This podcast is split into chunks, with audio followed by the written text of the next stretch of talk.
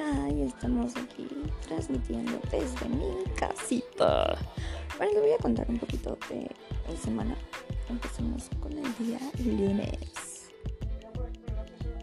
El día lunes, como cualquier otro, recuerdo que hice en realidad. No sé si me bañé o no me bañé. Creo que en esta cuarentena todos estamos de esa manera. No sabemos si bañarnos o no bañarnos. Bañarnos, perdón. Ahora todo está peor porque se cruzaron las perfectas. No lo sé cómo cuando a agregar marca, no sé en qué momento te aparece, pero lo voy a hacer. Ya traigo una marca.